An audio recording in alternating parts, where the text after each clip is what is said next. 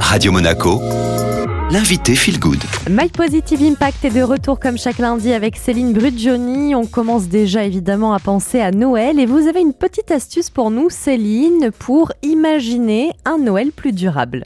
Et oui, cette année, pour être sûr de préparer autant que possible un Noël en mode durable, je vous propose d'inviter les générations futures à vos tables. Vous l'aurez compris, comme des invités imaginaires, histoire de penser à diminuer au maximum notre impact écologique via nos choix au moment de préparer les fêtes. Alors avec ces invités imaginaires, Céline, vous avez euh, une méthode pour un Noël zéro déchet. Ben non, Julia, euh, on ne vise pas le zéro déchet. On y va par étapes euh, pour notre transition. Surtout si on a des enfants, hein, à moins de leur faire le coup de la mandarine dans la chaussette, clin d'œil à l'époque de nos grands-parents. Donc on peut commencer par prévoir nos éventuels déplacements. Car si vous partez rejoindre votre famille à l'autre bout de la France, pourquoi ne pas opter pour le train ou le covoiturage pour se rendre chez la personne qui accueille à Noël?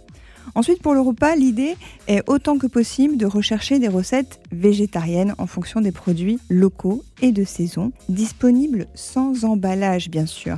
Ensuite, pour les cadeaux de nos enfants en particulier, si on peut éviter de les faire choisir sur les catalogues des grands magasins, franchement, d'une part, je trouve que ça leur met clairement la puce à l'oreille, et d'autre part, c'est une aberration de notre société de consommation.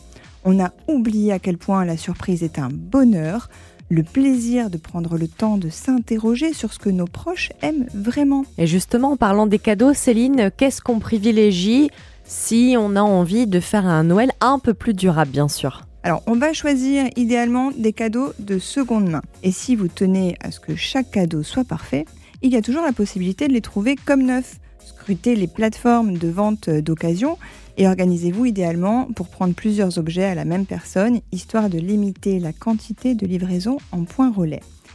Enfin, les idées cadeaux que vos invités imaginaires vont adorer, c'est simplement d'offrir du temps de qualité à vos proches, sous forme de bons à utiliser plus tard par exemple pour les fameux emballages cadeaux, vous pouvez prévoir dès maintenant de rechercher des chutes de tissu ou dans vos placards si vous en avez et apprendre la technique japonaise de pliage pour les emballages appelée furoshiki. Et d'ailleurs, si vous voulez utiliser cette technique, il y a plein, plein, plein de tutos sur Internet. Un grand merci Céline d'avoir été avec nous. L'interview est disponible en podcast et je vous laisse profiter du retour de la playlist.